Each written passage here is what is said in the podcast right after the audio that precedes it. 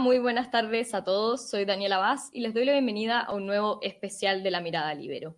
En este programa vamos a conversar con el abogado y expresidente de la comunidad judía, Gabriel Saliasnik, sobre el aterrizaje en Santiago del avión que es, está sancionado y que también trasladó a Maduro a Irán.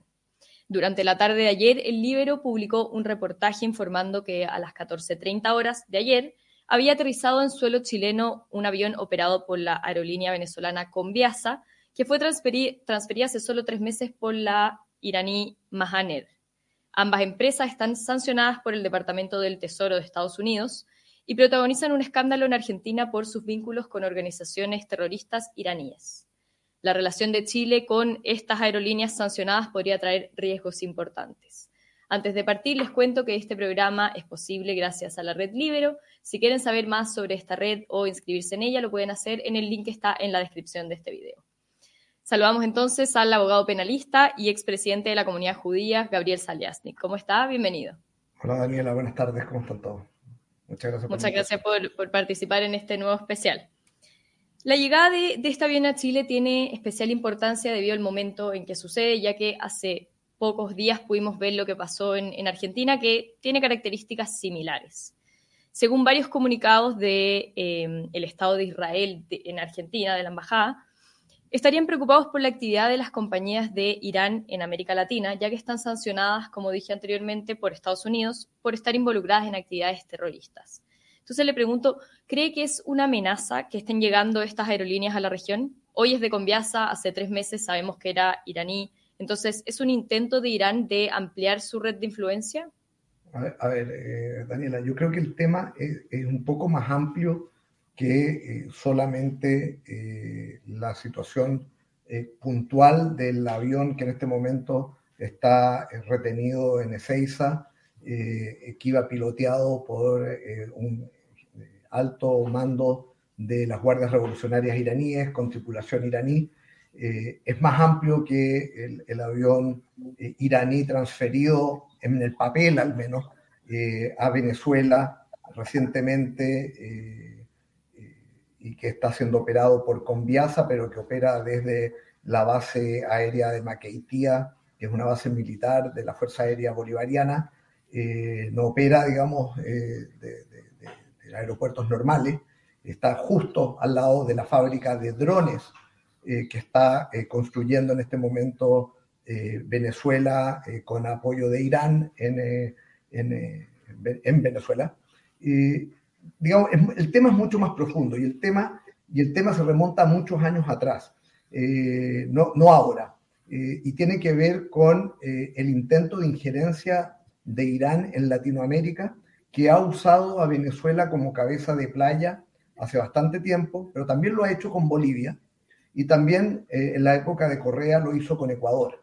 Eh, y hoy día pareciera ser que esa colaboración eh, estrecha entre Venezuela e Irán es cada día más evidente.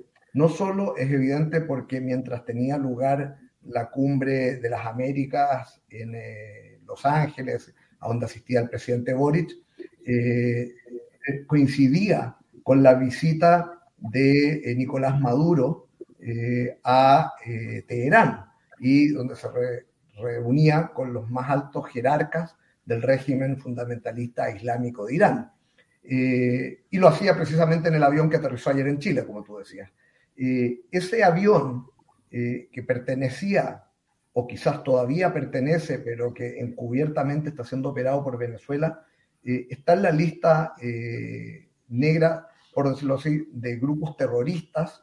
Eh, era, era el brazo de transporte de, grupos, de, armas para grupos terroristas como Hezbollah eh, en el Líbano. En, ustedes han visto en las noticias, en diversas ocasiones la Fuerza Aérea israelí ha tenido que eh, bombardear el aeropuerto de Damasco o algunos acopios de armamento, de misiles que son trasladados desde Irán a eh, Siria para ser a la vez trasladado al Líbano para ser utilizado contra la población civil de Israel.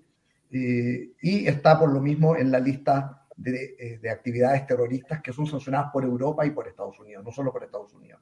Hezbollah es un grupo que está ahí en esa lista y las guardias revolucionarias iraníes están en esa misma lista. El, general Soleimani, sin ir más lejos, que comandaba a, estos grupos, fue muerto, digamos, en, en, una acción, en un operativo militar, igual como el que se ocupó contra los dirigentes máximos, no sé, de Al Qaeda o de ISIS eh, por parte de Estados Unidos. Es decir, eh, de, ese calibre de terrorismo estamos hablando. Y con esta injerencia de Irán en Latinoamérica, utilizando como fachada Venezuela, entonces uno se pregunta qué está haciendo un avión, ¿no es cierto?, que transportaba misiles, cohetes, armas para grupos terroristas en el Líbano, ¿qué, hace operando primero en Latinoamérica? Eso es lo que pasa con el avión, primero el argentino, el que está en Argentina.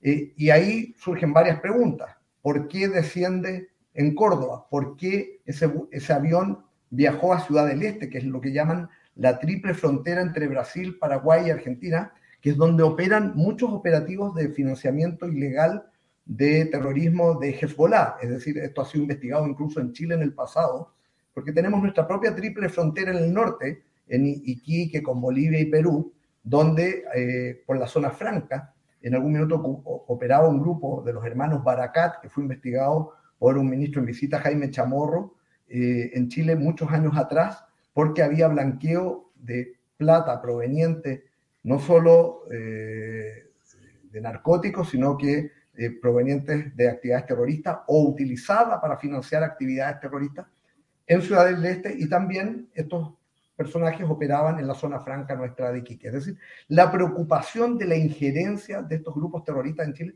por supuesto, eh, es grande. Entonces pasamos de este avión argentino que no se entiende, un 747 que iba supuestamente con eh, algún tipo de carga eh, de, que no se sabe, que se desconoce exactamente porque eh, dicen que eran autopartes, pero, pero vaya a saber uno, con 19 tripulantes, 5 iraníes y después eh, y, 15 eh, o, 14 venezolanos, que además, cuando les requisaron los celulares, en un operativo ordenado por el juez en Buenos Aires, de los 19, solamente 18 tenían celulares eh, que el comandante de, la tripulación estaba en esta lista de, eh, grupos terroristas, eh, Qasem Soleimani.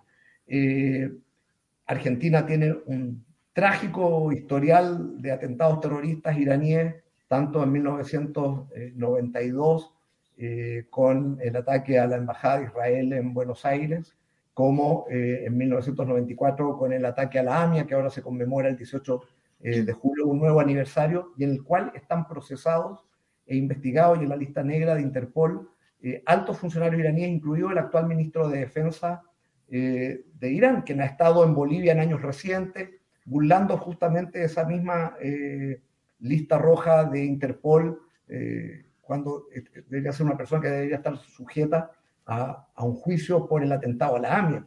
y, y si remontamos el atentado a la AMIA, eh, hay más que fundados antecedentes que parte de las operaciones en las que se armó o cómo se apoyó en ese minuto el atentado a la AMIA, se hizo desde la Embajada de Irán en Chile. Embajada de Irán que cerró sus puertas al día siguiente del atentado de la AMIA y, digamos, desapareció, se esfumó de Chile. Es decir, aquí se operó Mohsen Rabani y muchos de los eh, activos partícipes del atentado a la AMIA pasaron por Chile en más de una ocasión.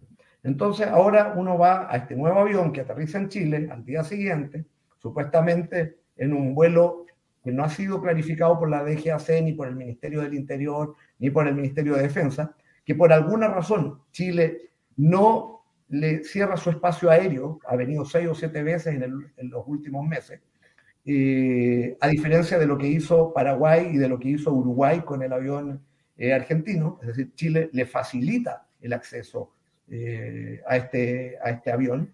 Y uno tiene, digamos, todo el derecho a preguntarse, digamos, qué está haciendo este avión en Chile, quiénes venían en este avión, bajó alguien del avión, ingresaron debidamente por, los, por, el, por, el control de nuestra policía, si es que así fue. la verdad que yo creo que, que, cuando uno tiene libremente volando un avión que pertenece a grupos que trafican armas, que, o ha pertenecido a grupos que trafican armas, que trafican eh, recursos eh, financieros importantes para financiar el terrorismo a nivel mundial. Trafican o, mueven, ¿no es cierto?, personas que son dirigentes de grupos terroristas o que están en las listas de grupos terroristas de la Unión Europea y de los Estados Unidos. Bueno, uno cree que las medidas mínimas que debería tomar cualquier gobierno que quiera tener el resguardo de su propia población civil y que no nos veamos expuestos a eh, hechos de, violencia terrorista, como ocurrió lamentablemente ya en dos ocasiones en Argentina, eh, a mí me parece que, es, algo que amerita una explicación eh, bastante más relevante de la que ha tenido lugar. O sea, en Chile... de hecho, en, Chile firmó un convenio el 6 de abril para un memorándum de entendimiento entre Chile y Venezuela que permite que esta ruta de Conviasa de, Caracas a Santiago tenga lugar. Entonces, ¿qué le parece que con todos estos antecedentes que, que usted nos dice, y que están a la vista y que son parte de la historia que, reciente, ¿qué le parece que las autoridades aeronáuticas de este gobierno hayan firmado ese convenio? ¿Se trata con liviandad el tema? A mí me parece que se trata con mucha liviandad. En Chile hay, mucha ingenuidad, si tú quieres, en esto. Yo, mientras fui presidente de la comunidad judía, me tocó interactuar con distintos gobiernos. Uno, uno les representa algunas inquietudes de otros hechos, eh, no, no, no, por supuesto no de este, hechos o este tipo de hechos, porque en esa época no ocurrían, pero otros hechos que también llamaban la atención en un momento determinado, incluido eh, en el último gobierno de Michelle Bachelet la reapertura de la Embajada de Chile en Irán y de la eh, correspondiente misión diplomática iraní en Chile, por, el uso que se hizo en el pasado de ellos y, y quienes pueden estar accediendo en definitiva a nuestro país. Es decir, aquí hay que mirar el prontuario, por decirlo de alguna manera, eh, del régimen de Irán. O sea, un país que está desarrollando en este momento un programa de armas nucleares con el decidido propósito, declarado propósito de destruir otra nación. O sea, el, propósito de Irán eh, no lo esconde, en teoría, es, destruir al Estado de Israel. Eh, y ha atacado a, a comunidades judías y ha a la vez atacado a eh, ciudadanos israelíes a lo largo de todo el mundo. Digamos, para Irán, la batalla, por decirlo así, esta, esta guerra eh, santa contra el Estado de Israel, eh, de una u otra manera, no tiene límites fronterizos como uno se los imaginaría. Entonces, ha participado de atentados en Bulgaria, ha participado de atentados en Europa. ayer mismo, las fuerzas de seguridad de Turquía desbarataron una red de 10 eh, agentes iraníes que pretendían matar y secuestrar ciudadanos israelíes en Ankara y en Estambul eh, en este último mes durante las vacaciones. Es decir, estamos hablando de un régimen, eh, por supuesto, tiránico, que a la vez, para exportar de alguna manera su, su, revolución islámica, ¿no es cierto?, no duda en aliarse, además, curiosamente, digamos, con eh, un sector del mundo que, bueno, sabemos que Venezuela es una dictadura, pero que muchos quienes apoyan, eh, incluso en nuestros países, a dictaduras como la de Venezuela, Nicaragua o Cuba, eh, se declaran progresistas en circunstancias que en Irán las mujeres, tú tendrías que estar entrevistándome en este minuto con velo, ¿ah? y la gente LBGTQ la, la, cuelgan en las plazas de armas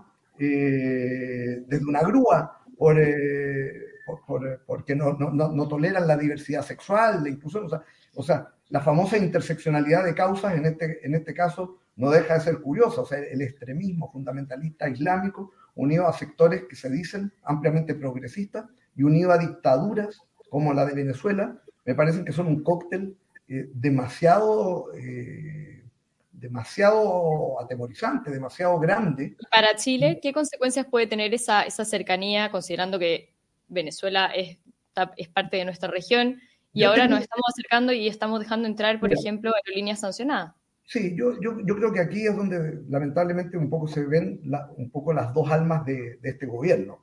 Eh, ¿Y en qué sentido digo las dos almas de este gobierno?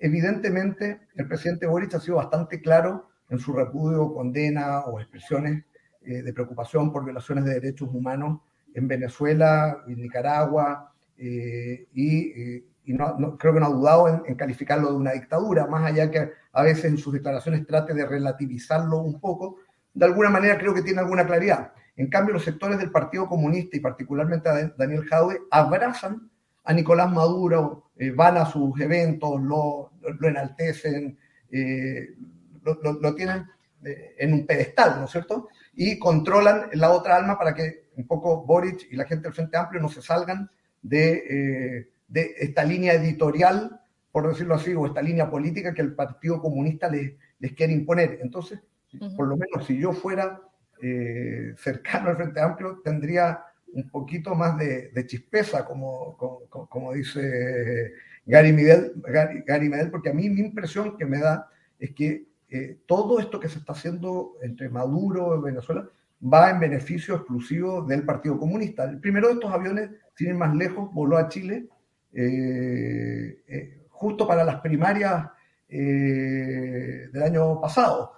Eh, en las cuales competían Jadwe con, eh, eh, con, Boric. Por lo tanto, no deja de ser una curiosa coincidencia. Era bajo otro gobierno, pero en un, en, un momento muy específico. entonces, sería interesante saber en esos vuelos que hubo durante las primarias de, el, de apruebo dignidad, si por, por esas casualidades de la vida, esas coincidencias de la vida, digamos, quiénes o qué venía en esos aviones que aterrizaron en Chile.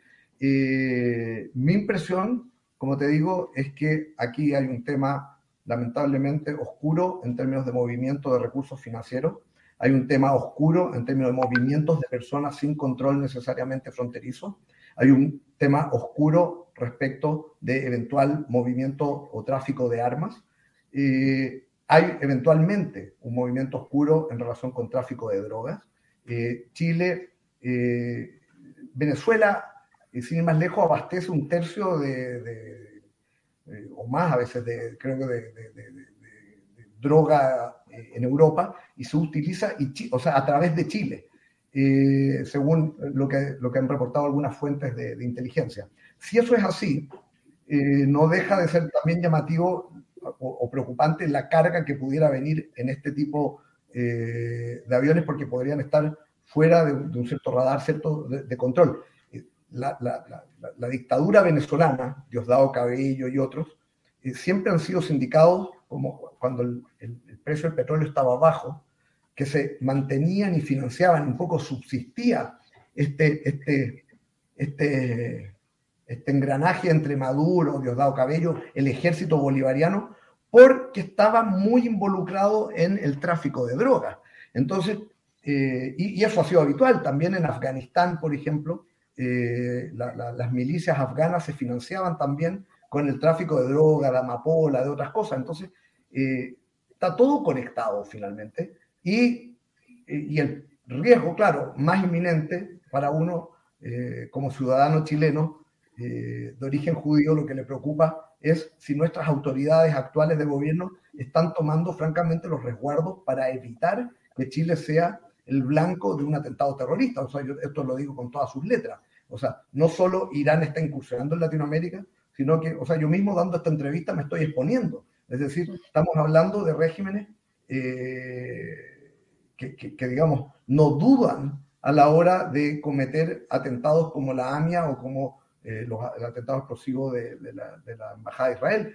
Eh, y por lo tanto, yo creo que Chile es un país que está particularmente vulnerable en un momento político eh, muy delicado, con, poco respeto a las normas, con poco respeto a la ley, en un proceso constituyente que todos sabemos muy complejo, eh, con un tema en el sur, la Araucanía, absolutamente fuera de control del Estado. Hay zonas también en la región metropolitana que uno puede decir están fuera del control del Estado y por lo tanto eh, yo no sería tan ingenuo, yo, yo, yo, yo miraría con mucho cuidado qué es lo que está entrando y, cuál es el sentido de este tráfico aéreo entre eh, Caracas y Chile, porque normalmente esos aviones vienen primero de Teherán o de Damasco, Siria, a Caracas. Entonces, eh, incluso hay un antecedente de uno de, nuestros últimos vuelos que eh, dijo que volaba a Aruba y, apaga, apaga, por algún motivo, apaga, ¿no es cierto?, vuela a Teherán, Aruba, y apaga su transponder, que es el sistema de localización para, para las torres de control. O sea, es como apagar el GPS de tu celular para que no pueda ser tra, eh, trazable. ¿para qué tiene un avión que apagar el transponder y exponerse, nosotros incluso a un accidente aéreo? O sea, si es que está eh, haciendo actividades lícitas. Yo, yo, creo que hay muchas cosas que, que, ameritan una investigación, como se está haciendo en Argentina. En Argentina hay, pese a todo, digamos, y pese a que al gobierno argentino le hubiera gustado que esto no ocurriera y no se supiera, eh, la justicia ha tomado algo de cartas en el asunto, la oposición así lo ha hecho y yo espero que en Chile se haga lo propio, yo espero que, eh, no sé, la Comisión de Defensa de la Cámara de Diputados, la, la, las comisiones de inteligencia, etcétera, citen a las autoridades pertinentes de Chile y de, realmente develemos, y, la, y, la, y, el periodismo haga su, haga su trabajo, develemos qué hay detrás de este tráfico aéreo eh, Teherán, Caracas, Santiago, porque nos pone, digamos, en la ruta al terrorismo internacional y creo que es muy preocupante. Para ir terminando, Gabriel, en cuanto a esta dicotomía que usted mencionaba sobre el trato de las dos coaliciones de gobierno para tratar a los regímenes, y eso es lo que podría influir. ¿Usted cree que eso pone en riesgo a la comunidad judía? ¿Le parece que, eh, por ejemplo, las influencias de desde Irán en nuestro país han ido en alza por, por estas posibles dicotomías o estos tratos más, más suaves quizás? O sea, yo creo que eh, absolutamente. O sea, Irán es el socio estratégico de Venezuela. Eh, es de los pocos países que ha sostenido al régimen venezolano en todos estos años y al, y al régimen boliviano, no nos olvidemos. O sea, no, digamos, no solo a, a, Venezuela, la penetración de Irán en la región está súper documentada. El entrenamiento de milicias de Hezbollah, que es la milicia terrorista eh, formada por Irán en el Líbano, eh, en, sus, en, en, la selva venezolana también está documentada, así que basta meter Google, Hezbollah, Venezuela y lo pueden encontrar. O sea, eh, esto ha sido denunciado ya en muchas ocasiones eh, y claro, lo, lo, los países como Chile, que somos pequeños, que, tenemos algunas limitaciones en nuestros servicios de inteligencia, limitaciones de defensa de, de, de todo tipo, eh, queremos minimizarlo. Nosotros creemos que nos protege la cordillera de los Andes y como que, tenemos una especie de mentalidad aislacionista, pero cuando se trata de, países que financian y arman el terrorismo como Irán, esto no es juego, esto no, no se puede ser ingenuo y me parece que lo mínimo que podemos exigirle, no solo como comunidad judía, yo, chilena, yo creo que se lo tiene que exigir la, la, la, opos la oposición, se lo tiene que exigir las propias autoridades del Frente Amplio eh, de, y de Apro Dignidad, tienen una obligación para todos en Chile, para con todos en Chile, de asegurarnos un país donde podamos vivir no expuestos a amenazas del terrorismo internacional como Irán. En la medida que se acercan a regímenes dictatoriales como, como como Venezuela, que son socios estratégicos de Irán, bueno, lo que están haciendo es traer más cerca de Chile la amenaza iraní. Y yo creo que eso es algo que nuestra Cancillería y nuestras autoridades debieran aquilatar debidamente, en especial si es que el presidente Boric efectivamente eh, cree lo que dice, es decir, que le preocupan los derechos humanos y efectivamente le preocupa que haya una dictadura en, en Venezuela. Bueno, yo creo que este es un tema que el presidente Boric no puede darse el lujo de permitir que bajo su mandato, bajo su periodo gubernamental, ¿no es cierto?, eh, Irán haga de Chile una base para sus propósitos eh, terroristas. No, no, no, somos un satélite de Irán y no debiéramos serlo. Uh. Bueno, Gabriel, en honor al tiempo nos tenemos que ir despidiendo, pero le agradezco mucho su participación en este programa y su importante visión sobre, sobre las influencias no. iraníes en, en la región muchas gracias a ustedes además por, por, difundir esta amenaza, porque a veces es más fácil esconderlas debajo de la alfombra, y a veces los gobiernos chilenos prefieren eso, y yo creo que es hora de, de, de levantar el manto del velo y, y preocuparnos de, de, algo que puede ser muy grave para Chile. Gracias, y gracias a todos quienes nos están viendo, especialmente a los miembros de la Red Libero, y nos vemos en un próximo especial. Hasta luego. Muchas gracias.